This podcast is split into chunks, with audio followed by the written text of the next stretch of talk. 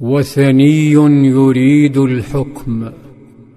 نزل القرآن الكريم يقول الزاني لا ينكح إلا زانية أو مشركة والزانية لا ينكحها إلا زان أو مشرك وحرم ذلك على المؤمنين. فاستدعى صلى الله عليه وسلم مرثدا الذي سأله عن الزواج من الوثنية عناق. وتلا عليه الآية ثم قال لا تنكحها. امتثل مرثد وانشغل عن تلك الوثنية بما هو أهم فله في قادم الأيام مهام. كما أن رأسه مطلوب مع شجعان أحد. في تلك الأثناء برز طاغوت يدعى عامر بن الطفيل أكثر طموحا من ابن نبيح.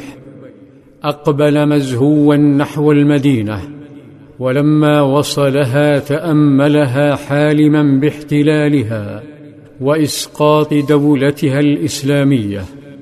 بحث عن قائدها صلى الله عليه وسلم ولما وقف أمامه قال بكل وقاحة مهددا أخيرك بين ثلاث خصال أن يكون لك أهل السهل ولي أهل المدر أو أن أكون خليفتك من بعدك أو أغزوك بألف أشقر وألف شقراء رفض صلى الله عليه وسلم تلك المطالب التي تدل على ضيق أفق وحمق غريب.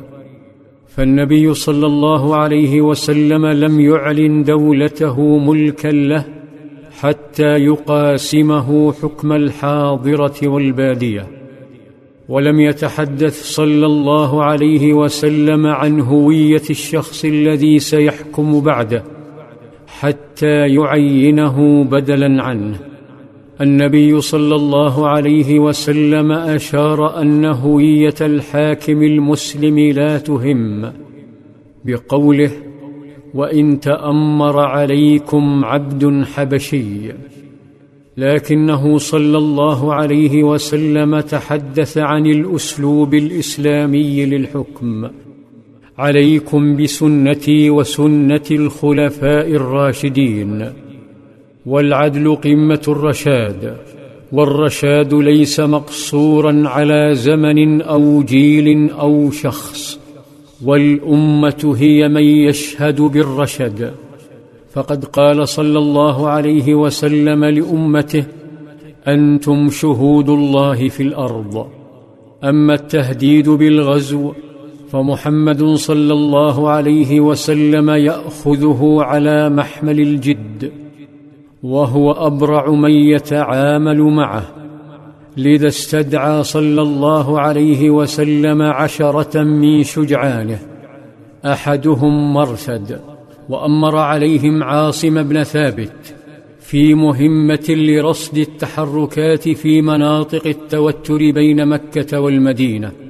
انطلق العشرة حتى وصلوا مكانا يقال له الهدأ بين عسفان ومكة وهناك شاهدهم وثني بني لحيان فأخبروا قومهم فزودوهم بقرابة مئتين من الرماة وبدأت المطاردة واقتصاص الأثر حتى وصلوا محطة يستريح فيها المسافرون. فنزلوا يفتشون عن آثار فوجدوا نوى تمر. أخذ أحدهم النوى فرفعه وتأمله وأراه لأصحابه فقالوا هذا تمر يثرب. فانطلقوا من جديد يلاحقونهم حتى رأوهم. التفت العشرة فرأوا الوثنيين خلفهم. فلجأوا إلى مكان مرتفع كالرابية لكن الوثنيين لحقوا بهم والتفوا حول الرابية وإذا بالأسهم تحاصرهم.